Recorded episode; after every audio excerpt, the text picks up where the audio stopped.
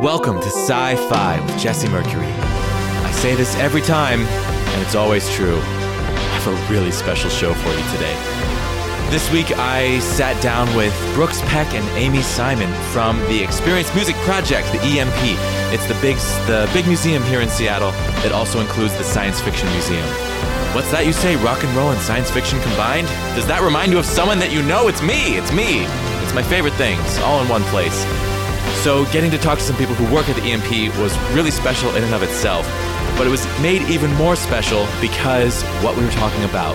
Coming up very soon at the EMP, they were opening a Star Trek exhibit. Oh, it's all my favorite shit, all in one place.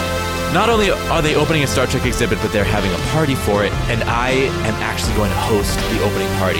You may remember if you've listened to the show for a while that last year I got to host the Star Wars closing party when they closed down their Star Wars exhibit. And when I found out that a Star Trek party was coming, I actually I went after it. I was like, I want this. I want to host this party.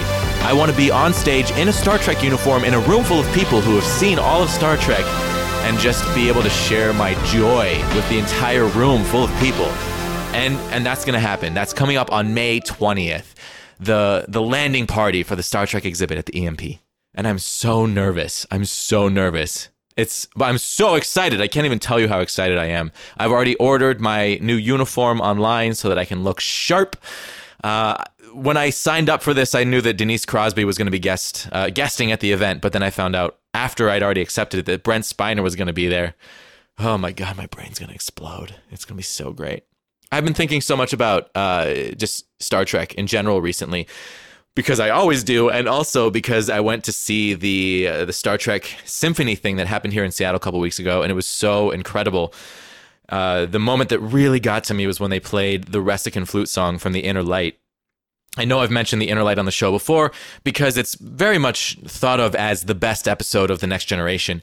And there's always been this part of me that used to think, yeah, I mean, sure, it's like a really great episode, but there's like other episodes that are better, right? There's other episodes that are more fun, like uh, other episodes where you you get a better sense of the crew.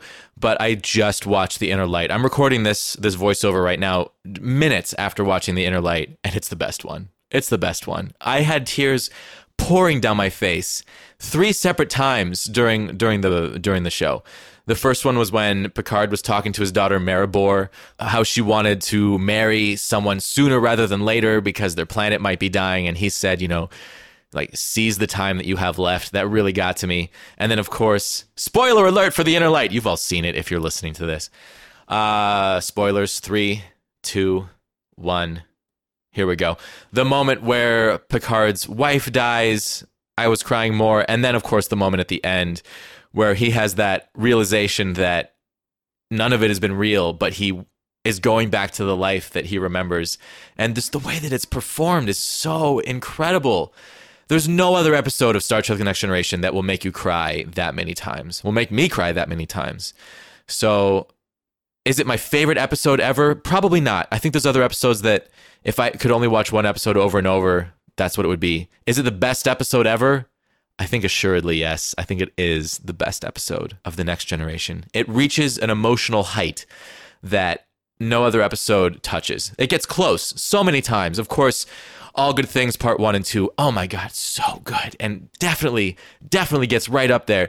But The Inner Light, holy shit, that's the one. That's the one that just does it uh, I watched it with someone who's who's very special to me, and it was I'd been waiting to watch it. You know, I've been watching through TNG again since I started the show because they re-released it on Netflix. I, shortly after I started the podcast, I started my rewatch of TNG, and I stalled right before the Inner Light. I didn't quite want to watch that episode because I wanted to wait for the perfect moment and the perfect person to watch it with, and I had that tonight, and it was really special.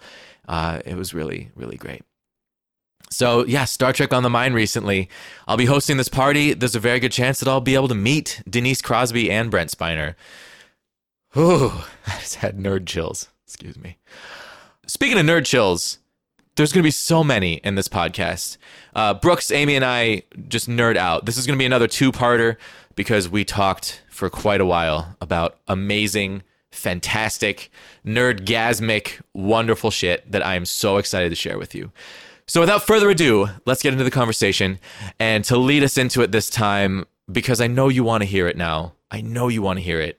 Here's a little bit of that Ressikan flute song. And then I'll bring you the Star Trek Next Generation theme song just to lighten the mood before we go into this wonderful, fun conversation. So, so thanks for listening. And here we go.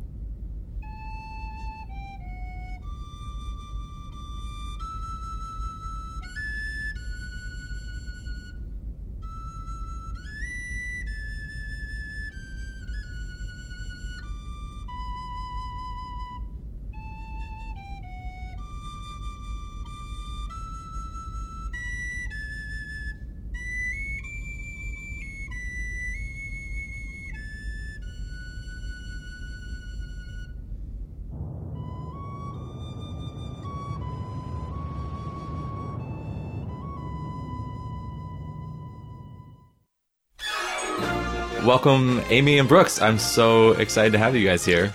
Welcome both to the podcast and to my apartment. Thanks. Thank you. It's a great apartment. it's bright. Yeah, thank you. gorgeous. I just got transferred up here recently because my old apartment flooded, and I actually just unpacked oh. like the last couple of days oh, oh, and just hung my Kirk and Spock back up. But I feel like I did it wrong. I feel like they should both be on this wall. I don't know. What do you think? Maybe. I don't know. Kirk's, like Kirk's looking very sideways. He might be. He'd be staring in the corner. Yeah. You know.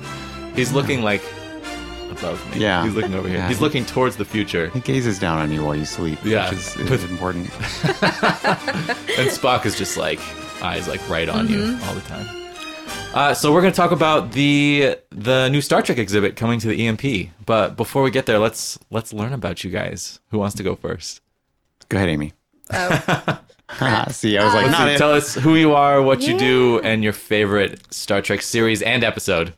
Um. Okay. Uh, so my name is Amy, and uh, my day job is social media producer at EMP Museum, which is super amazing, and I'm very lucky to have it. Um, and then I also do things like write about film and music for threeimaginarygirls.com. Oh, cool! I didn't know that. Um, and I also have a horror movie blog called I Love ilovesplatter.com. And I just love all things uh, pop culture, uh, and including Star Trek. And Star Trek The Next Generation is my favorite series because that is the one that started when I was in high school. Air five. So uh, definitely very into it. Um, I had seen original series episodes, uh, a few. My parents not really big Star Trek fans, but I had seen a few. Um, but I was like all about Picard, all about Tasha Yar, yeah, all about Worf, not all about Riker. is he too uh, too Uncle Riker for you? He's too Creepy Uncle Riker. Schmarmy. yeah, I don't dig on Riker, but I love Bev- I love everybody else. I love Beverly. I love Data. I love Wesley. You really love Tasha Yar. She talks about Tasha Yar every day. do you talk about Tasha Yar She's every day. such a badass. Um, yeah, like, and I just, of course, it's such a bummer that she was only just on it for a short time, but Yeah. it but was look at the impact. It was, I know. Yeah, You know, one it's year. amazing.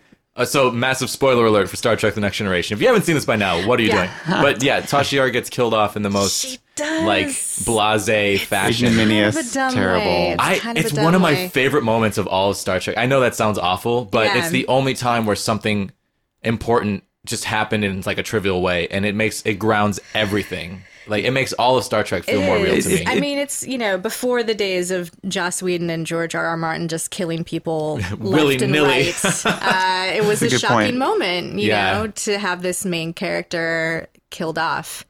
And of course, in Star Trek, you're like, no, not really. Yeah, Right, you she's- really expect her to come back. Shirt on. totally. Yeah. You know? And then they're like, done. Yeah. And that's it. And then you have that horrible like goodbye scene at the end, which still makes me cry every time. I'm I'm Yeah. getting teary eyed just thinking about it. Mm-hmm. It's it's amazing, and I I love Denise Crosby in that role. She's so incredible. She's such like a a badass. I mean, she just she is the embodiment of the idea that you know men and women are past this whole gender inequality issue in mm. the Right. future.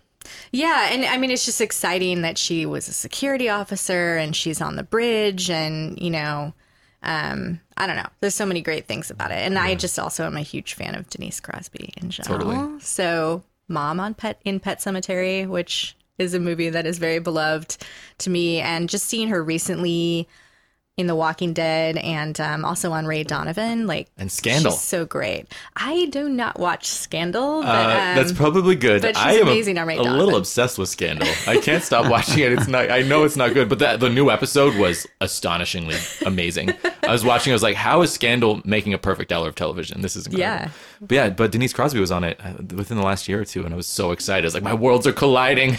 yeah, she's she's great. so, how long have you been working at the EMP? Uh, about two and a half years. Um, and then oh, and then also I think uh, I don't know if I can pick a favorite Star Trek episode, but Best of Both Worlds with the whole Borg Locutus situation is like amazing.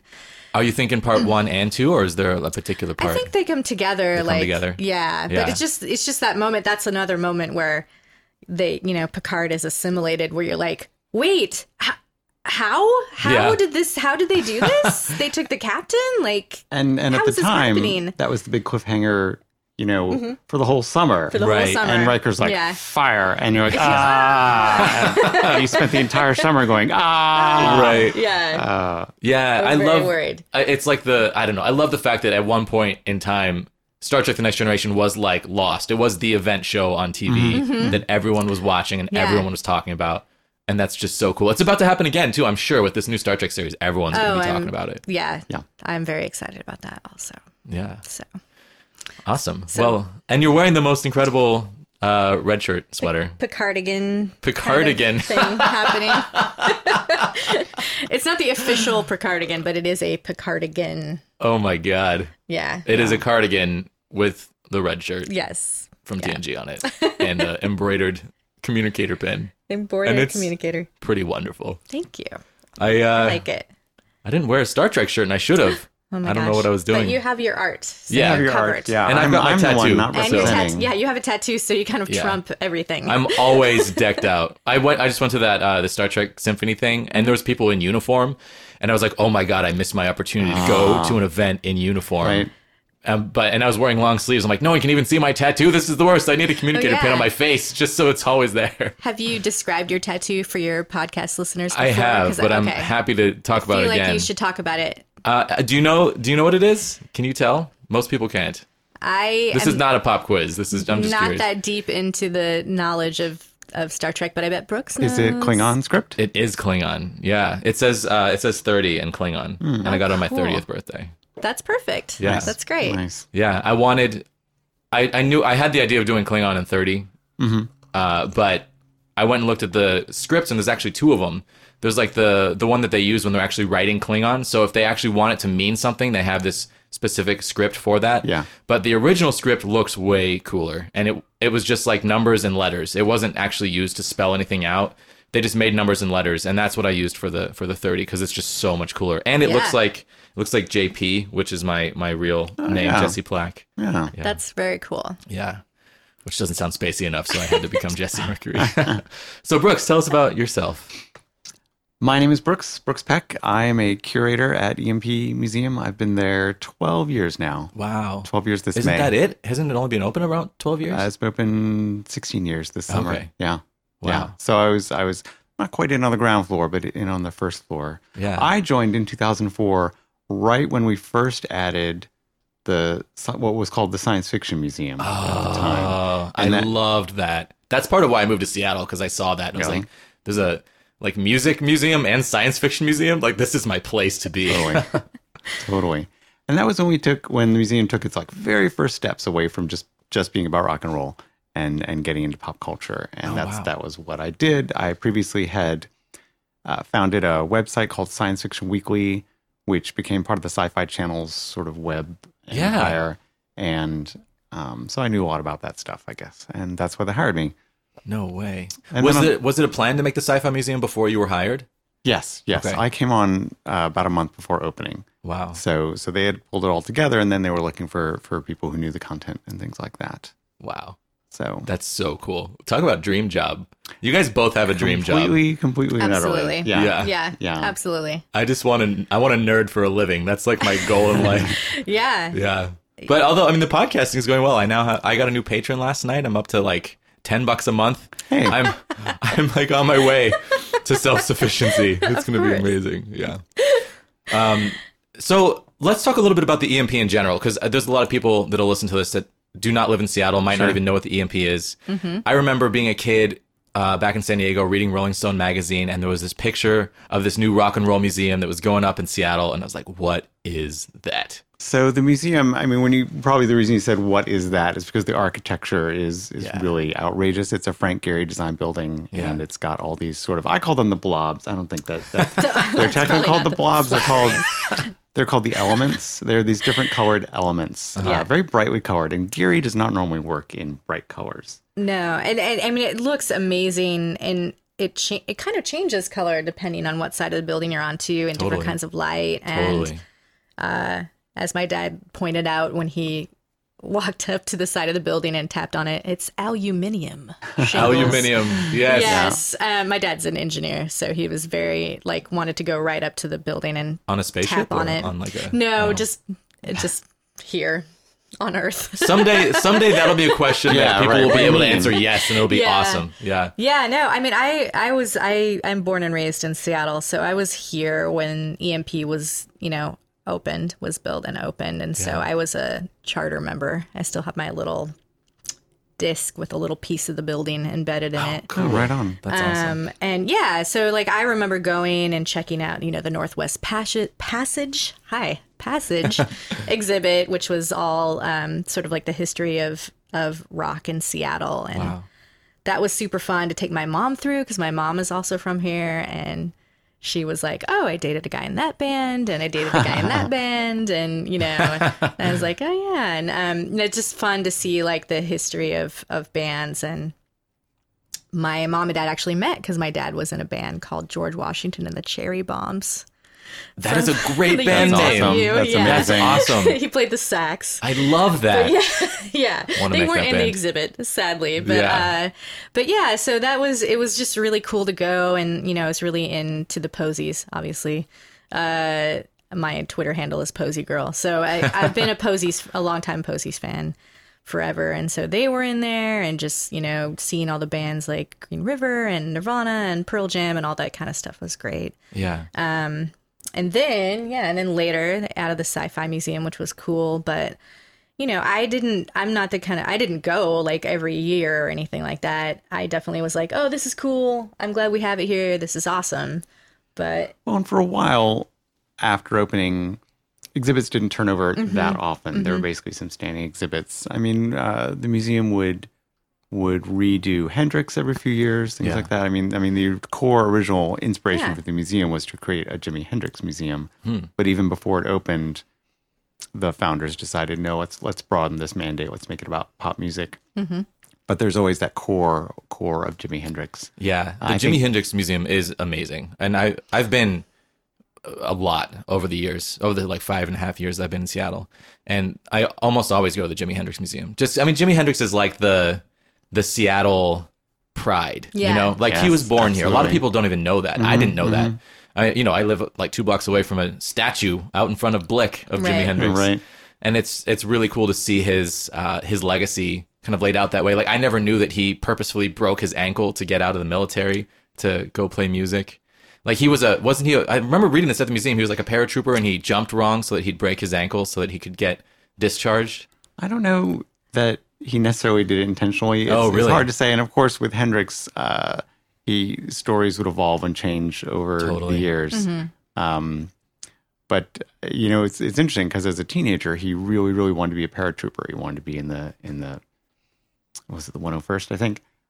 Um, Hendrix, uh, as you say, a lot of people don't know he's from here, and and it's it's a sign of how how crazy his career and his stardom got that when he left to just start gigging around the country and stuff, he didn't come back for five and a half years. Yeah. Didn't just didn't come home because he was so so busy traveling and things like that. Yeah, and if you'd asked me where he was from before, my first thought would have, which I know this is dumb, but it would have been London because he's so kind of associated with like the London mm-hmm. fashion Yeah. scene, and he Yeah. spent some time over there. But then I would think for a second longer and be like, wait, no, he does not have an accent, and then I would be, well, he must be. I don't know where he's from, like Yeah. East Coast. I don't know. Like I would have had no idea. But when I moved here, it was a shock to me that he was from Seattle. Mm-hmm. yeah, It's pretty cool. So many cool things come out of Seattle. I, I didn't even know that the science fiction museum existed because all I'd heard about in San Diego of the EMP was when it opened, like this new amazing rock and roll mm-hmm. museum. Yeah. and people used to they, they would kind of guess what it was built to look like, and Oh, the yeah. prevailing ah. theory that I heard was that it was I know this isn't true, but it was supposed to be like uh, two guitars that were being smashed together and exploding, which is kind of neat. I think that's because of the monorail coming out of it that people think that. I can also, there's another reason that story got started, which is that Gehry, who didn't know anything about popular music at all, he was a classical music guy. uh when he was um, hired to make this building, the thing he did was he went to a guitar repair shop and picked up a bunch of broken guitar pieces and used those, sort of laid them out and just mushed them around and move them around to inspire himself to find some shapes. Oh, interesting. But he wasn't thinking, I'm going to make this like a guitar right. he was just kind of looking for what are these what are these curves what are these what are these shapes what's happening here and how can i embody popular music in the shape of the building Wow, that's so cool. i think that's a way better theory though about the smashed guitars than uh, another one which i've heard which is it's supposed to look like an inner ear oh, I and don't then i'm like gross that, I- that Yeah, means that i work sound inside an ear every That day just uh, evokes a smell that's unpleasant. Yeah. Yeah. I also heard that it's supposed to look like uh, like sound waves crashing together. Have you heard that one? Yeah, I think I think the one that they say on the most of the tours is the smash guitar thing, but Yeah. I have heard that one. we, mostly because the, the the ride the ducks folks are right near us mm-hmm. and, Right. and they come in our turnaround and we can always hear what What they, they say. say, which is kind of a good indicator of what the current folklore is about the museum. And then we hear it and we have to call them up and be like, yeah. that's not Don't true. call it Oh wow. this and yeah. Mm. So it sounds like maybe he was just trying to evoke a sense of musicality through architecture, and and maybe like a non-specific way. Absolutely. For sure. and it, it absolutely succeeds. Like I, the building is incredible. My first day in Seattle, uh, I was going on a road trip trying to pick a place to move, and we parked downtown.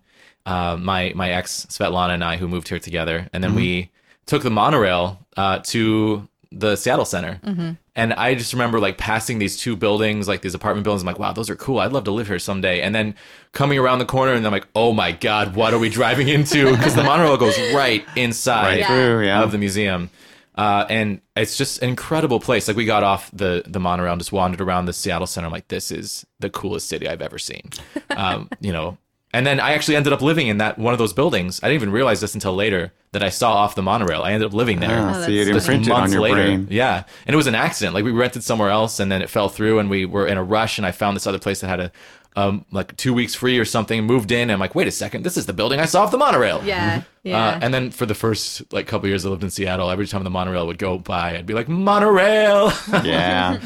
and then I would also say that the uh, Seattle Center and the Space Needle was Deep Space Nine, was like the promenade, and then the rest of the city which was kind of like, you know, all these That's like people coming oh, in I and out. love it. Yeah. Uh, uh, Seattle as seen through a Star Trek lens. We Yeah. could Yeah. do all kinds of things with that. Totally. My friend and I would play this game where we'd sit in a Starbucks and look out and try to determine which alien species different people were. oh, right. that's Oh my god, let's do that for each other right now.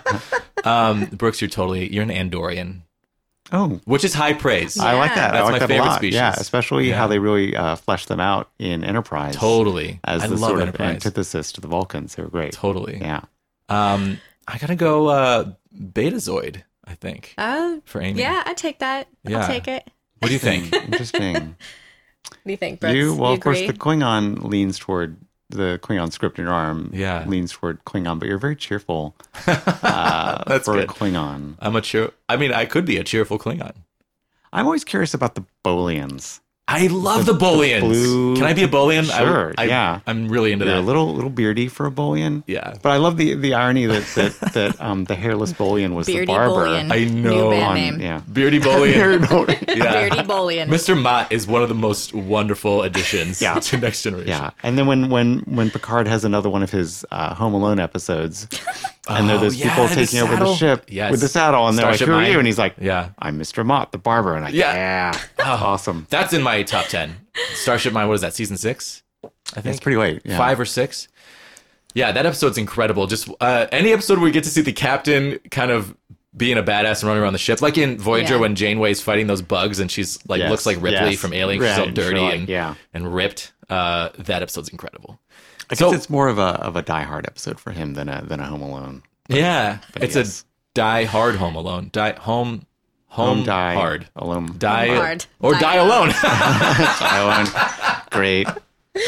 die alone. Yeah. I didn't get to say. I didn't get to say what my favorite season. I was just Oh, gonna yeah. ask. Yeah, We- I thank- thank- totally um, forgot. We got to do that. So, so I'm a Voyager man. Are you? I'm, I'm really, really into Voyager. I just, just got through a rewatch. Janeway. Janeway. Janeway's is, so is good. She's complicated. Um, Yeah. They never allowed her to become like the shrill female executive or uh, soft and always needing help from the men. She was she was so nuanced. She had all these different sides of her. Yeah. And she could be incredibly compassionate when she could afford to. And when she couldn't and lives were on the line, she just became a hard ass. yeah. And um, she was great. And then in terms of episodes, I mean, of course, all that Star Trek out there, you know, you can only say a, a favorite, but one favorite for, of mine for sure is Tuvix. Tuvix. When Neelix and uh, Tuvok get merged into one being. Yeah. That, that one kills me because in the end, Tuvix is is is begging them yeah. to keep his life, and they Ugh. just like turn their backs on him. that one, like, it kind of makes that one is hard to watch. hard. That one makes It's my skin hard. crawl a little bit. It's Yeah. just like, oh my god, what? A, like, the writers just put them in the worst situation possible. It's like Yeah. you are Starfleet officers. This is against every grain in your being, but like you kind of have to kill this person to get these other two people back. And I mean, that's a a near impossible choice. Which I mean, from a viewer's point of view, of course they're going to make the choice that brings back the two regular actors. Sure. Uh, but from you know, you have to like really you have to suspend your disbelief and put yourself in the character's shoes and say what would you do in that situation. And I, you know, a lot of I mean, good sci-fi always does that, where you have to really Yeah. like. It's it's a way to to look at something that you'd never have to look at and say what would I do, you know, like what would I do in that situation if two of my friends were merged like this Oh my and begged me not to separate them, what would you do? It's Yeah. tough. Yeah. It's way too Yeah. hard. My I so I love all Star Trek. I've Mm-hmm. like seen it all. Next Generation absolutely my favorite for sure. Um and Voyager, I struggle with Voyager sometimes. Mm-hmm. I I mean I've seen it all and the first 3 seasons I adore. Mm. Um I feel like the show needed to devolve into more chaos than it did, like Yeah. Battlestar style. I, I really I can never get over the fact that they didn't make it harder to survive away from the Federation. No, I totally agree. It it always stayed comfortable and hotel like on the ship, and I would have loved to have seen an evolution.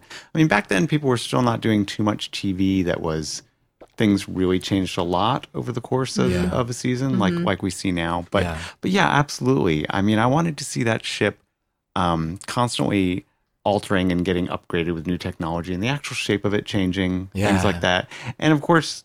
You know, they all wear the same uniforms and, and this and that. And yeah, make it hard. Yeah, totally. And I I'm not um super wild about Tom Paris and B'Elanna together. I just never bought it. I don't know why.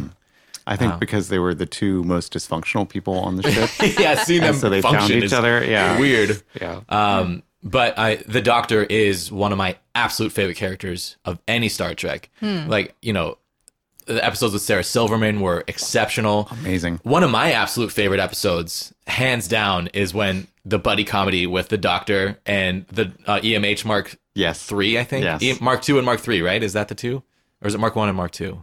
I think it's Mark two and Mark Doc- three. Doctor's Mark One, isn't he? Wasn't there a Doctor before the Doctor? Wasn't he Mark two? I don't remember now. Don't know. I don't know. I don't know. Nerd fail. Um, either way, it doesn't matter. So you have the two the two EMHs. It totally matters to me now. I can't stop thinking about it. Uh, you have the two EMHs who are having this like buddy comedy together, and it's uh, what's his name? Um, I'm blanking from News Radio, blonde guy. Why can't I remember his name? That's, We're just gonna leave you hanging. Uh, that's gonna drive me crazy. the kids in the hall guy or the no the uh, the goofy dude. oh god You know who I'm talking about? yeah He played Matthew. I watched news radio all the time I but love of course I can't think of Oh, that's the name well, he was a great EMH. yeah. yeah And and what was funny is he was constantly talking about, oh, I'm I'm so much more superior, but he had all the same neuroses and insecurities that the Doctor has. I mean, they were Yeah. they were birds of a feather. if not more. Yeah. yeah. This is the point in the podcast where people listening are like yelling Mm. at I know, podcast. right? It's- I'm totally. yeah I'm gonna look it up, and I'm gonna I'm gonna make, cut it, get a lot cut of and edit right angry here, emails. and then I'm gonna Right. say his name, Andy Dick. Yeah. And then I'm going to cut back to Cut the back. episode. Yeah.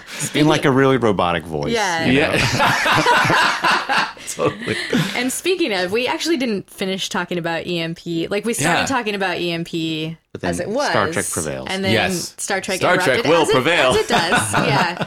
Um, but the thing, the thing that brought me back to EMP actually was sort of related. My three imaginary girls.com stuff was um, going as a press member for these new exhibits. Oh, cool. And the one of them was the fantasy exhibit, which Yeah. is still when I walk in there, still having worked there two and a half years, I walk into that exhibit and my mind is blown. It's amazing. yeah, it's like gorgeous. it's just like you're you you literally walk through that door into another world yeah. as you do with Infinite World of Science Fiction and as you do with Can't Look Away. And and really anything, Indie Game Revolution. I just feel like every time we have a new exhibit, every time a new exhibit opens, it's you're able to um, really immerse yourself in that world. Yeah. Um, in addition to to just like, you know, just fangirling over, you know, the Princess Bride costumes and the Highlander sword and Yes. you know just just everything um can't look away obviously is you know has a piece of my heart just because horror film is like my favorite Awesome. um so just seeing that you know seeing the the axe from the shining and And poor Gizmo. Oh, A- Gizmo. A, recent, a recent addition. Man, we I- have a Gizmo. Is the Gremlin? Yeah. Oh no, I haven't seen that yet. Oh, that is yeah. so cool. but it's a particular one from the scene where he is supposed to look sort of shocked. he's um it's from the scene at the end where he's leaps out of the car and grabs the uh the curtain rod to Uh-huh. pull the pull the sunlight open, right? So to prevail, and so his mouth is, is open, and he's like lying flat on his back because. Uh, so th- we've had a lot of really funny. Um, I've seen a lot of really funny pictures pop up on social Yeah, media because in the case, Gizmo. it kind of looks like Yeah. he's died. I'm sorry. my favorite my favorite one was just a couple weeks ago. Um, someone on on Twitter posted like a picture of the critter because we have a we have a critter a Krite from Critters. In Oh, there. cool. Critters. I- I've never seen three, Critters. I think. Oh my god, Critters is so great. I'm just like, what is this? Gremlins? And I didn't Uh, Yeah, watch it. it's kind. I mean, it's it was you know after Gremlins they did Yeah. Ghoulies and Critters and they kind of all spawn these things. Right, the But critters are easier to deal with because they have So- no limbs. They have no limbs. so that PAs could just throw them from off, off Yeah, camera. they just have like little useless little arms. Um, Oh, I have but to see that. somebody posted a picture of this the the Krite the critter. Uh, I know you can call it one or the other, and next to the gizmo, and they said, "Oh, hi, little guy. Did you bring me a present?" You know, as if the critter had drug the gizmo in, and then they were like, "Oh, oh no, oh that's terrible." I just thought that was like a funny little awesome. thing, but um, Yeah, the current Yeah. the current lineup of exhibit.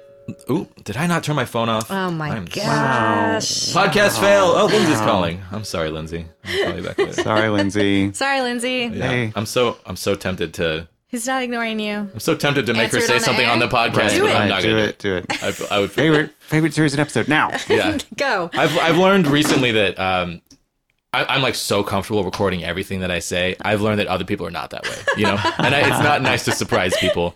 I, I've had Yeah. this uh, bizarre experience where a lot of people that come on the show don't listen to the show. Um, and they're actually scared of listening to the show. Oh, But then they'll come back repeated times, which is great because they're awesome. Like Right, my, my friend Pete has done four episodes now, like two two parters, and he was on my sci-fi on trial for the Phantom Menace as well. Yeah. And he just told me that he listened to the show for the first time like a week ago. He's like, I went from being horrified to listen to myself talk to only wanting to hear myself talk. I was so I was so excited about that. I always, uh, when if I do a podcast and then I listen to it later, I'm always like, oh, why do I sound like that? Oh, really? yeah. It takes a while to get used to the sound of your own voice recorded. Mm-hmm. Like Yeah. like there's this weird disconnect, which I've finally gotten used to. But sometimes I'll do a, a, a TV news spot and I can't cannot watch those. Just Huh. can't see myself because I'm always Mm-hmm. like, what is he doing with his hands? yep, he doesn't know what to do with his hands, and now they're just kind of flying around. yeah, Yeah. that's the best thing about the podcast is that nobody can see us right. but the host. So. No one can see what what weird shit you're doing with your hands right now. um, what TV news stuff were you on? Well, when we when we open new exhibits, sometimes, especially in a gallery like um, when we did Avatar, we did we did Avatar the exhibition years ago, I was there. I loved it. and so so we create these really scenic environments, like Amy's been describing. So sometimes the morning the morning news will like to do all their bumps over the course of the couple hours Uh-huh. from there. So they'll they'll cut to the person there, and then they'll be like live and and um man, live TV is one of the scariest things. Yeah. and, Oh, I'll and they always want to like walk around the gallery and like sure we're gonna walk around the gallery, and some camera operators struggling, and once one of them um just walked right into me and uh, On live TV? on live TV. Oh, and, no way. You know, everything, That's everything awesome. bounces, but That's scary. I've never done that. it's a thing. Yeah. It's definitely a thing, and if, and also, what's amazing about those hosts is is not just that they can create all this amazing enthusiasm. You know, they're these these perky, excited TV people, but they're doing it at five in the morning. Ugh. Yeah. You know, and I've just rolled out of bed. And it's Anything like, at five in the "Ah." morning. Yeah. Besides try to go back to sleep because my dog accidentally woke me up. yeah. Um, man, so I, I I'd love to talk a little bit about the exhibits that um, that have been over there over the last couple of years because there's been some incredible stuff. I just want to give you guys props for the amazing work you're doing because it's Kind of you. yeah, I uh, like I said, it was a big part of why I wanted to move to Seattle. I saw that the EMP had a science fiction museum inside, and I was just like, "You've got to be fucking kidding me!" So I I went in. I I of I, li- I like the music stuff a lot. You know, I'm a musician. I I was obsessed with Rolling Stone as a kid, but science fiction is like my heart and soul. You know, so I went downstairs to the original science fiction museum, which I think I saw the original one. Well, I don't know actually. I mean, I have no idea what I'm talking about. When- It when was this? It was like five or six years ago. I was um, by then things. So the Science Fiction Museum, uh, piece by piece, evolved. And Okay. we started to kind. Of, we worked in the lower back and started to change those galleries and then move that forward. Uh huh. And that said, five years ago we hadn't done fantasy yet, so probably Yeah. you saw the upstairs part as well. Well, I remember there was a science fiction museum, and then it closed, uh, and then Avatar came in after that, Right. and right. and Battlestar Galactica. uh, yeah. But I remember being just devastated when that sci-fi museum closed because there's like the general sci-fi museum, Yes. and what you have now is um, like a lot of that is back, right? A lot of the Very same much so. stuff, yeah. Yeah, Infinite and I was overjoyed when it came back. Uh, I was so happy because uh, to me, like having a permanent science fiction museum of just all of it, you know, everything that's amazing about sci-fi in one room. That's so exciting. I love, I love the specified stuff. I love the the exhibits for like Avatar or Battlestar or Star Wars, um, or now up, upcoming Star Trek, which is you know the main thing we're that I'm I'm so excited to ask you guys about because I have no idea what's coming. But uh, but that just that original museum, I just captured my imagination so much. I mean, and you know the one that's there now absolutely does the same thing for sure. Um, but it's you got stuff like from all science fiction. And it was there was books there was like a wall of fame like sci-fi writers were getting their due. Uh like you had copies of books like uh you know old copies of books and all, like this great thing you could read everything about it. Like this is ray bradbury. This is the kind of stuff that he wrote. And then like you know the books would be there so you could see the cover art. And it was just so cool. It was like a kid who just grew up on that stuff. It was just like so much to bite into. You had i think uh there's some massive Star Trek props and costumes and stuff. I think it was maybe it was Data's costume. I don't remember. There was something back in the day that I was super. Oh, was it Geordi's visor? We've had we've had both those things on display in the past. Yeah. Yeah. Then I love I mean, Data's costume. either of those things would you know give me the the nerd chills. I don't know what that means. There's a there's a drug that you can get for that. Yeah. Clear that right up. Uh, we've also displayed, I mean, talking about Star Trek, here and there, this and that, things like um, the head appliance that Patrick Stewart wore as Locutus Yeah. No and, and his arm and things like that. But for the new Star Trek exhibit, it's all coming out. Everything's coming out. Oh my god! Yeah. I can't wait. I can I say the thing that I'm most excited about Yes, yes. in the exhibit? I want to know what this is. Khan's costume from No Wrath way! Khan. You have Khan's costume? Uh, we, We have, have two two Khan Khan costumes. wow. Cumber, call- Cumberbatch and oh wait yes what are we calling them? We call them um, Montalcon and Cumbercon. Montal Khan and Cumber Khan. Uh, yeah, That's no. what I'm going to name the episode for sure. Montal su- and Cumbercon. I'm super excited for both, but definitely, definitely very excited for Montal Khan. It's sweet. Yeah. Um, just because that costume is amazing. Yeah, there's no comparison between those I'm costumes. slightly worried that people are like crazed Cumberbatch fans are going to try to like break open the case for the for, the Cumbercon. Cum- Cumbercon costume and Wow. take it That'll just probably he was definitely be the, it. the case we need to clean the most Oh often. There's just like lipstick all over it all the time. yeah, I'm already predicting that the the uh, Montalcon costume will be the most selfied costume. Yeah. So like in Star Wars, the most selfied was Darth Vader Yeah. and um, Chewbacca. Those Yeah. were like the two. That's awesome. Yeah. The way the Star Wars one was set up was so cool. How you go through the whole thing and you walk in the back room and there's Yeah. Darth Vader on a mm. pedestal. Mm. Like literally every selfie, people Yeah. are choking. Like he's, Yeah, I'm you pretty know, sure I have yeah. one of those actually. Yeah. Yeah. yeah, I I tried. It didn't really work, but Yeah. Oh yeah, and then of course the Leia slave costume coming in at third for the most Yeah. in photographed. the in the Darth Vader room, one thing I loved is that we had a security camera up in the back corner behind him. oh yeah, So the view from that camera down in the security booth is like right over his shoulder with his hand reaching out toward the visitors. It was really great yeah, shot. it was really well set up. Because the the Star Wars exhibit, the first floor of it was all like prequel stuff, except mm-hmm. for a couple of exceptions. I think Leia was downstairs. Yeah. like And of Han, course, Leia. R2D2 and yeah, Obi- and Obi Wan. Yeah, which I was super psyched about. it was so cool to see like all these elaborate costumes and then these like r- looked like rags almost Yeah. Mm-hmm. but they were so perfect. I mean great. and it really was like a lesson in simplicity. You look at leia's costume and there's almost nothing happening. So iconic Mm-hmm. so perfect. Like not not a thread you would change you know? Versus these costumes that were like incredibly intricate for the senators from naboo and stuff Yes. like that.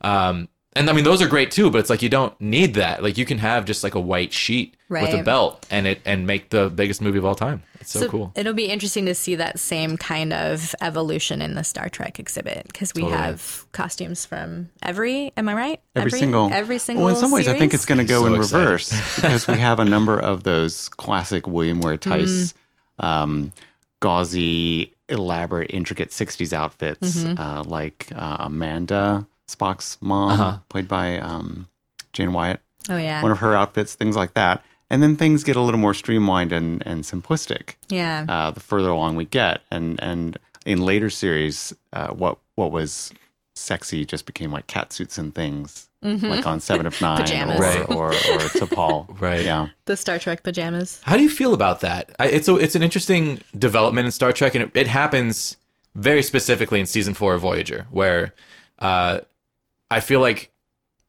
I mean, sure you have like Troi wearing like a cat suit, but you have the men wearing cat suits too, so I'm totally fine with that. Uh, like the the skant from season one Yeah. and two. Uh, I remember watching UPN as a kid, and on season four of Voyager, they just made this huge deal of the fact that like. Uh, and now a new sexy woman's coming on the show. Like they really, really advertised that, and it, it wasn't necessarily the fact that the show was doing it any more than before. It was the fact that UPN was like, "This Right. is what we're doing now." You know, like all Star Trek. It, it felt to me like they were trying to say, "Yeah, Star Trek is still sexy," uh, and really advertising it that way. And something about it just like really bothered me. I don't know why. Well, I mean, I do know why, Yeah. but it's something that I had a hard time separating myself out from the show when I watched the show, which is really a shame because Seven of Nine is an incredible character. She's a very complex character, and man, it- yeah. yeah. she has great depth, very well acted, very intelligent, like strong woman dealing with a lot of like complex emotional issues and like like the core of what Star Trek is about, you know, all embodied in this one character. She became like the Spock of that show. Yes.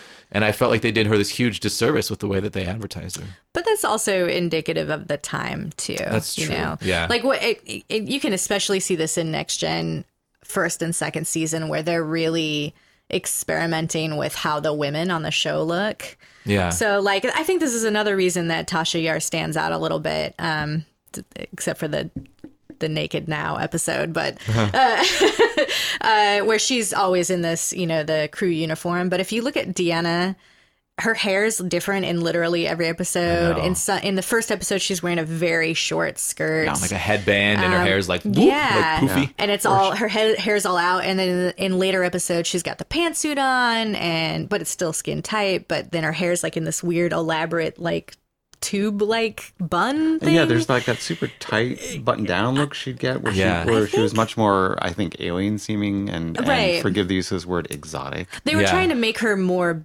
betazoid like, I Mm-hmm. think, with those hairdos and stuff. But it's interesting to sort of look at that, you know, because obviously the men's costumes never change. Yeah. Not really. Besides know? getting a little looser so that, you know, Frakes could grow and Stewart could stop hurting his back. yeah. Oh, and also like when I look at the original series, I always it always looks to me like half those dudes are wearing girdles, and I don't know if it's mm-hmm. just like that's the way that they held themselves, or It's got to be girdle. Like I, I, I think I think about that a lot. But then I don't know. Sometimes like Kirk will take his shirt off, and I don't know. He still kind of stands that way. Mm-hmm. Yeah. I think they're all just And sucking in the their guts all the time. Yeah, all the time. maybe it's like a girdle when the clothes are on, and then a suck in Yeah. when the clothes Well, are those off. Original don't know. Especially in series tunics, Yeah. they were very baggy. I mean, Oh, I mean, they're just not flattering. And the Yeah. pants are like super shirts. short too. In Yeah, the original yeah, series, yeah. they're super short pants. but But yeah. but so iconic still, and like such a, it, it's a look. You know, they're Mm-hmm, going for something and they're just doing it. Yeah. Um, and it's interesting to me that like the next generation uniforms are pajamas basically, Yeah. which they make fun of in Time Zero. But then whenever I see anyone in that uniform, I'm just like, "Hello, sir," and I, yeah. yeah. I just like salute immediately, and I'm just like, "Yeah, you are an official person who has like a real function." I, I just, Right. it evokes a sense of authority, uh, which is interesting, and it's just all just good writing, you know, good Mm-hmm. characterization, incredible acting. Like, there's nothing on TV like Star Trek. I, No. I'm the such a huge nerd, and Star Wars gets really close to Mm-hmm. to being as precious to me. But if I had to choose one thing for the rest of my life, it's Star Trek. Like that's the thing that satisfies every level of like emotion, every level of fandom for me, every Mm-hmm. level of excitement and fun and adventure, and but also like you know like having an ethos and just being important and like trying to. uh I'm so distracted. Sorry, I'm Sorry. Yeah. I will cut this out. I will cut out me being distracted. Jesse's distracted because I discovered my fly was open. And I'm like, oh crap, my fly's open on radio. I'm You in made, trouble. you made the most wonderful face. yep. Yep. Yeah, you weren't kidding earlier when you said, you know, we're just letting it all, Yeah, we're just letting it yeah. all, let it all out here, Yeah. doing things with our hands. Sorry. Now I want to leave it in because it was funny, but I'll cut it out. Feel free. I don't. I have, I Feel have free? No shame. I am Yeah. so tweety I don't know if you have no- this. if I'm you have no shame, about I'm- this later. Great. You have no shame on leaving leaving it in. All- all in. Brooks. All right, we're all in. Um, no, I don't remember what we're talking about. Uh, I think you were Something actually serious. basically just describing the exhibit. yeah. Okay, so take me back to the. When Why- did you decide to do this we had exhibit? the exhibit. Yeah. When did you decide to do this, and what was the sort of, um, what's the prime directive of the exhibit? What are you trying to accomplish? Sure. Directive. Uh, honestly, we decided to do it 10 years ago at the 40th anniversary. Really? Uh, 10 years ago at the museum, we had this sort of Star Trek weekend that we threw together. Oh, cool. And it was sort of a hybrid. Not, it wasn't an exhibit. It wasn't quite a con. We brought out a lot of, of cast and crew guests. We had a number of sort of talks and events, and Star Trekky things were happening all over the museum all weekend long. And I remember in particular, um, all these Klingons came, and at the time there was this Klingon fad to wear uh, quote unquote Klingon pheromones, which was this foul smelling stuff. And you could always tell when they'd been in the elevator because you get in the elevator and it was Oh, just yeah. nasty. Whoa. And Norwescon hold on. I gotta get Yeah. more details about this. what? when this was a fad ten years ago for like Star Trek fans, Well, just the Klingons. the, Just pe- the Klingons. the people that dress as Klingons. Yes. Well, yeah, but you can't say the. You just have to say Klingons. yeah. This is all new to me. You gotta you gotta indoctrinate me. I don't know what's happening. There are, or I'm assuming there still are. Uh, back in the day, back in the like the early '90s, when I used to go to Norwescon, there were hardcore Klingon groups and hardcore Romulan groups. Did they fight? Oh yes. Like for real? Like um, fist fights or stage fights? Well, they not like fist fighting, but they would, you know, like the, they might growl at each other when they saw each other in the hall. Whoa. Yeah. So yeah, I mean, they you can't say people who dress as Klingons and Romulans. You just say You say Klingons. Klingons, and- and Romulans. The Romulans. Yeah. I'm so glad you warned me. that could have been disastrous. Yeah. So they would wear a special scent. Did so someone in this group must have made a perfume to wear. Yeah, perfume is a is a, a loose, Not quite the right not right quite word. the right word. Yeah, Uh, that was just just Pheromone, one element of what was going on that Pheromone. weekend. I remember Wow. uh, this this um this poor Amish family came in thinking they were in the Space Needle, which actually happens at EMP a lot. Yeah, it does. And they were looking around, and then these Klingons came up, and one Klingon like growled at them, and Mm. they they beat a hasty retreat. Um, Everything you're saying, I just want to like dig deeper into. Tell me about people thinking they're in the Space Needle, because I when I worked at Starbucks, people would come in all the time. I was at Second Lenora. They're like, "How do you get to the Space Needle?" And I'd say, uh, "You walk outside, you look up, and you walk towards the Space Needle." yeah, the giant yeah. thing. yeah. Yeah, well, because we're moderately close to the base of it. I mean, we're not, Yeah. we're not outrageously close. We're like 100 yards away. You're in the same like park. Mm-hmm. Yes, and I think people they see this uh, outrageous building and they just think it's it's part of that crazy architecture, and, and Huh. they come in and think we're the Space Needle. Yeah. Yeah. Sometimes we just send them to the elevator to the second floor and say, enjoy. Uh, although I will say, I love going up the Space Needle and seeing the EMP from above. It's Oh, yeah. amazing. One of the It best is. views. yeah, like I, and like Frank Gehry must have known that that people would see it that way. Yeah. That Well, it's one of the few long views. I mean, most Gehry architecture is designed to have on the ground level a long vista as you come up to it. Uh-huh. Mm-hmm. And we all we've got is Fifth Avenue, and and you know the longest vista you're going to get is if you're in the Ducks parking lot. Mm-hmm. yeah, So that's one of the one of the weird differences about this building compared to other Gehry buildings. yeah, yeah.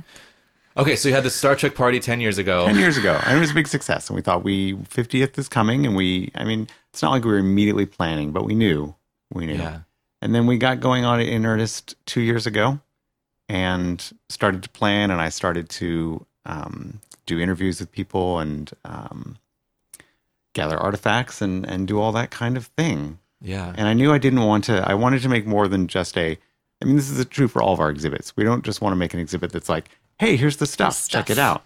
We want to talk about something. And what I'm really passionate about when it comes to Star Trek is how Star Trek engenders and inspires all this creative output. And that's not just fanish output, it's also just folks who are affected by it or who are into it. So so how you see Star Trek everywhere. Uh, you people on Breaking Bad will stop a scene and just start talking about Star Trek. Or people redecorate their houses to, to look like it's the inside of a of a starship or their cars or their motorcycles. They will wear the clothes. Um, and then digging even deeper into things like if you you know you can search the congressional record online which is a record of all congress and the senate all their discussions and debates and things. Search for the term star trek. It comes up all the time in like high level policy debate. People use star trek as a metaphor for so many things mm-hmm. because everyone gets those metaphors. Yeah, because Star Trek is just embedded in our lives, and that's and that's that's what I'm always saying. Star Trek is a language that everyone speaks, hmm. and I wanted to figure out why, explore why that is. Oh, awesome! That's so cool. So we we met a year ago when you were. Can we talk about this now? Because Yes, please. Okay, so we met a year ago when you were conducting interviews for uh, for this exhibit, and I was like overjoyed to be able to be a part of this because my friend Gene works at the EMP, um, and I had just started podcasting at that point, so I was like fresh as far as just sitting down and trying to explain why I love Star Trek so much, uh, and it was just so much fun. I just I remember feeling like very special that day because I got to go and like put my thoughts about Star Trek on the record somewhere. But tell us about that project and what that's used for, and like I know you were collecting interviews from a bunch of people. Yeah. So I'd love to hear about that. This is this is one of my favorite parts of the show. I mean, as an aside, the show will have you know a hundred Star Trek artifacts and spaceships and costumes and all these interactives and things. We're just talking about one element of it. Um, it is this oral history project where I'm meeting and interviewing people who are just either very passionate about Star Trek, like you, or whose lives have been affected by Star Trek in one way or another. I I was very inspired by StoryCorps, that NPR project where people record their personal stories.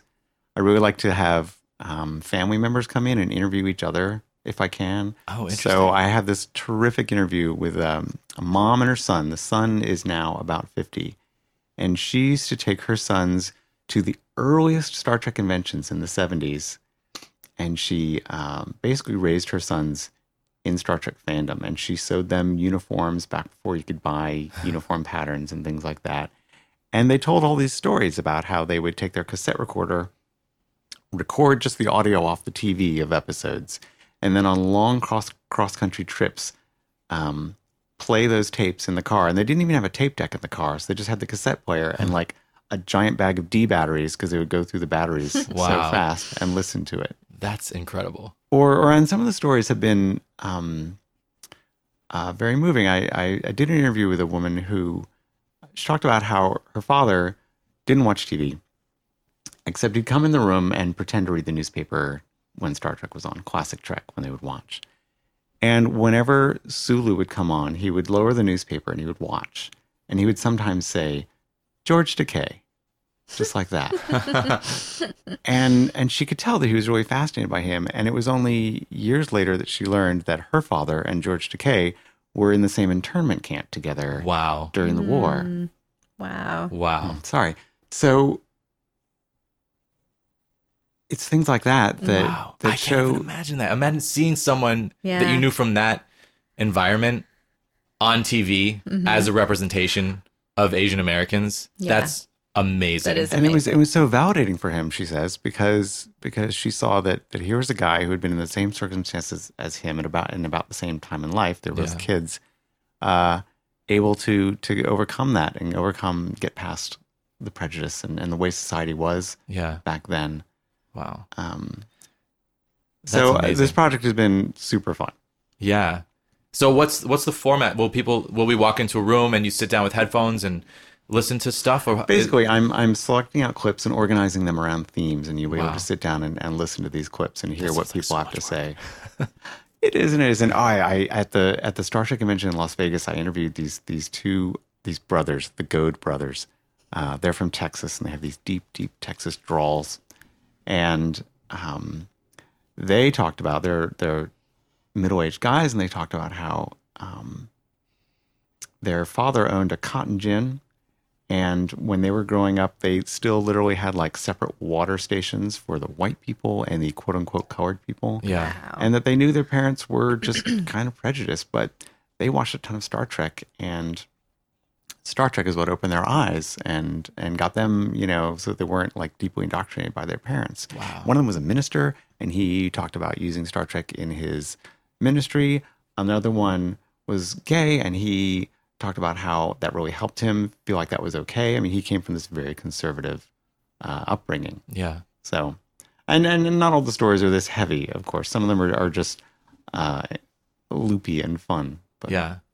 I I actually got in trouble with my parents for talking so much on the podcast about how Star Trek like shaped my mind as a kid because they're like, "What about us?"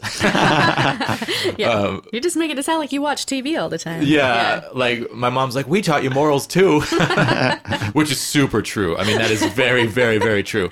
But I mean, I will say this again: Star Trek really shaped how I view the world, and I I was always such a weird kid. You know, I I'm uh, I'm Jewish. I grew up in a very Christian society, and I think that no matter who you are in the world, if you feel like an outcast, Star Trek makes you feel included. Yeah. And to me, I didn't even realize this until like a month ago, but I think to me it was really data that really made me feel included because data is so weird. Mm-hmm. Data has no mm-hmm. idea how to act like a human. Yeah. And he's just accepted, you know? Like they accept him for who he is and then they nourish him and he becomes a better person through that. And it's beautiful and it's wonderful. And I remember as a kid, you know, just that environment of acceptance made me feel like it was okay that I was a weird kid because someday I'd find people like this that I would feel included with. And did you? Yeah, absolutely. It really it was really moving to Seattle that did that for me. I was always weird in San Diego. I, when I came to Seattle, I was like n- fine. You know, I was like Yeah. normal and maybe even slightly cool. Whereas like in San Diego, I was just like the biggest dork.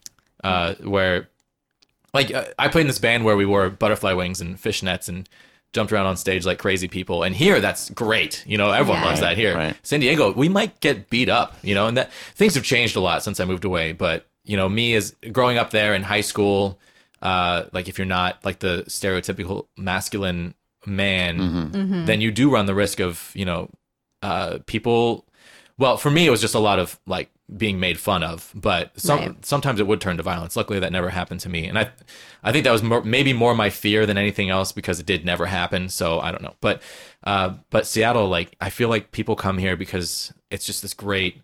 It's it's the closest thing I think to living inside of Star Trek that we can have right now. Yeah. Where like the the overall consciousness of Seattle seems to be elevated and progressive and um, accepting of any type of person. And you come here and you just be yourself, and you'll attract people to you that like you or just like people who are themselves. Whereas like in San Diego, I always felt like I had to be more like everyone else to fit in, and I was never really being myself. Yeah. Uh, I mean, and maybe that's why I didn't fit in because I wasn't being myself, and maybe if I'd been more open, I could have. I don't know. Interesting. Interesting. Yeah, I don't know. Yeah, I would say um, for me, uh, I'm an only child, so I watched a ton of TV and and movies when I was younger, um, and I always felt weird about it. And particularly as a teenager, I always felt weird about watching that much stuff. Really? Um, and it wasn't really until my early 20s when I got a job at Suncoast Video. uh, and then we had, you know, of course, all the VHS of next gen seasons that were out and original series.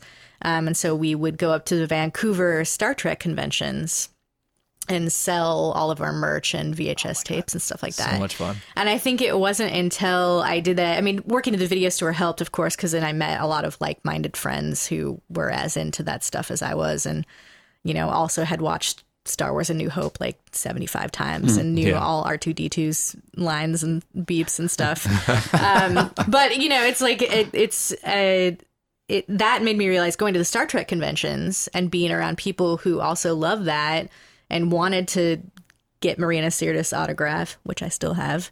Um, yeah, Yeah. Uh, you know, just like talking, just being around people who were also as nerdy as I was about it helped me realize that like, oh, I'm I'm not like this weird outcast Yeah. you know because i went i went to like kind of a rich high school and it was all very cheerleader and sports based and me and my friends were kind of like the weird new wave kids and Nice. so yeah it's just just just to be like somewhere out in the world and realize like oh well you know i can still be an adult but have these action figures and you know watch these watch these shows and be really into that stuff Totally. so I would say that that's the way that Star Trek made me, you know, helped me. Yeah. It's, the show is like one element, but also the other element is just being around people that also love it and realizing like, oh, I can talk to these people about this stuff and they'll think it's awesome rather than, you know, rolling their eyes at me and being like, what, what do you mean? How many episodes have you watched? Oh, totally. I totally hear that. Yeah, I've been to two Star Trek conventions, and it, I was just like a kid in a candy store. It was so exciting, Yeah. and just, like just having this podcast too. Like it's just an excuse to talk to my friends about nerdy shit that I love. Yeah. and just get really excited, the and then get to listen to it again later. it's the best. yeah, Brooks, how did uh, Star Trek affect you growing up? I mean, Star Trek has been with me all my life. Uh, I was I was in that I was of that age where where I was catching it on reruns in syndication, the original series, every evening at five six o'clock, whatever that was.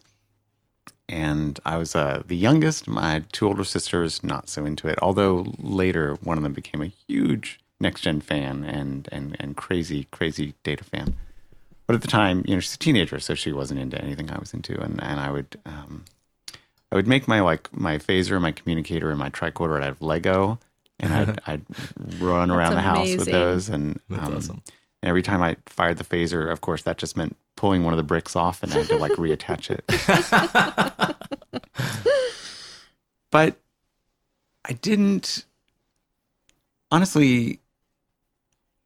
I mean, I would definitely. I mean, I watched every show, watched every series, was was quite faithful to it. But I wouldn't have called myself like an intense, intense Trekkie until I started work on this exhibition and started to learn about, see what people do and see how it affects people's lives. Like I keep talking about, and learning about all the books and all the comics and and all this stuff that's out there. And it's like it was a case of like I thought I knew what Star Trek was, but this has completely opened up my eyes into into how big it is and how how important it can be to Yeah. some people. I think it's a beautiful, although sometimes troubling vision of the future. Certainly one of the best. I mean, you hear people talk about that optimism a lot, and it's a big Yeah. part of it. Especially in '66 when it came out, it was um, shockingly, groundbreakingly optimistic to say we're going to get past all this stuff. No money, like no money exchange is an interesting thing to think about. Mm-hmm. You know? I want that so bad. I know. I want it so bad. I want a replicator real bad. Yeah, Of course, yeah. of course. Yeah. Yeah.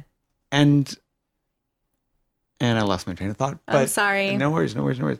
It We can go back to the tape. oh, so I I wonder if it's all coming around again, and this is why I'm very curious about the upcoming series because I think mm-hmm. now is a time when people are again feeling a ton of distrust in government and other social systems. They're not seeing strong leadership. They see a lot of war, and um, you have event, things happening like the the the water in Flint, Michigan, and all these things where it looks like just things are kind of fraying around the edges. Yeah. And I think it's time for another shot of that great Star Trek optimism Totally. to say, hey, you know, we can get past this, and the reason we can get past this is is through these core values of trusting each other and believing each other and valuing our our differences and being excited by those differences, not just trying to be colorblind. I mean, this is one of the one of the things that I've been talking about a lot. Is I've come to realize uh, Gene Roddenberry was far from colorblind. He was in fact saying we need to celebrate what makes us different. That's what's important. Well, that seemed like a beautiful sentiment to pause this conversation, and we'll pick it back up next week.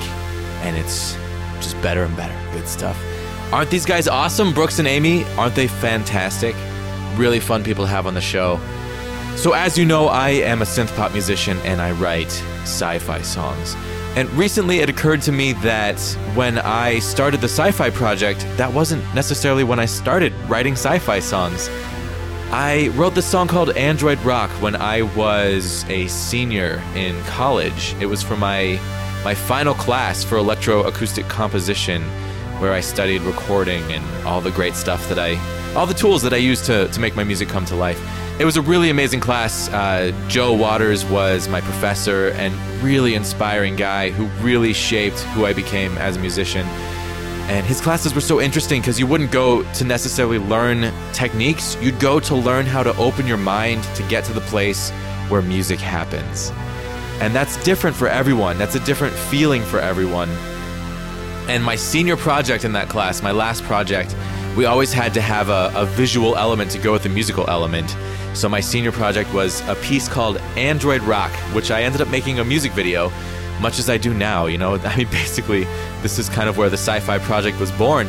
I wrote this song called Android Rock, and the chorus is Come on, Geordi, fix that shit, crunch that data, data. So my first experience of writing music in which I kind of flew through the stars with my with my Star Trek heroes, and just this whole thing happening with the EMP and and the fact that you know Denise Crosby and Brent Spiner are going to be there reminded me of when I was a kid and I wrote this song. A kid, you know, I was a kid in college. I wrote this song and I had this crazy idea that wouldn't it be fun to make a music video where Brent Spiner and LeVar Burton were in my music video, um, which of course is not happening, but but just getting to meet someone who created a character like Data, you know, being being in the same room with a person like that who shaped your life in such an important way is a special thing, you know, and I, you know, not projecting anything onto who he is a per- as a person or who Denise Crosby is as a person. You know, there's that whole saying you should never meet your heroes because they're never what you expect. But uh, that's not what it's about for me. For me, it's being able to shake someone's hand and say, thank you, you gave this to me. And it's been something that stayed with me my entire life. Star Trek is probably the only thing that I've loved this passionately for this long besides my family, you know? Besides the air in my lungs, besides uh, pooping, which is always great. It's always been Star Trek. So, as a special treat for the end of this podcast, I dug out Android Rock. I'm gonna play it for you. This is a interesting. This is an interesting look back into who I was as a musician. This is uh, very much the Dave Matthews Band influence from when I was younger. I was really into that band back then. I was really into Radiohead. I uh, always loved Radiohead, Coldplay, Elbow. Those are the things I was listening to when I made this song. This was the first sort of dancey song I ever made uh, to somewhat successful proportions. This was a song that my old band used to play back in San Diego, and it was our quote unquote hit. And by that I mean it was one of the only songs people ever asked for by name because they remembered the name. And that that's something I always take as a as a good sign. And I definitely think you can draw a straight line between this song and the sci-fi album, the music that I'm currently working on. The music I'm writing now just seems to connect to people and it's just so fucking special. Like I've waited my whole life to write music that connected with people. And it's just the most incredible feeling. I can't explain it. I can't explain it to you what it feels like to sit on stage and to share something with an audience and get something back from them in return. It's really special. Someone said to me recently, you know, you put yourself out there all the time. You put so much of yourself out there in these podcasts and in my music videos and my music, and I'm always just making and releasing stuff. And my response to that was, yeah, and I get so much more back than I ever used to. So it's uh, it's a really it's a it's an interesting time in my life. It's really exciting for me right now, just existing and, and being around and loving sci-fi and having opportunities open up because of loving sci-fi. It's weird. It's great. I love it. Keep doing it. So let's jump back in time 10 years. I made this song 10 years ago. So crazy. So crazy. Oh, and I'd be remiss if I did not point out the fact that the music video for this does exist on the internet. If you go to uh, YouTube and search for Jesse Plack, P L A C K, it's my old my old main name before I became the cosmic entity of Jesse Mercury, and you can see the video. Love you all. See you next week. Here's Android Rock.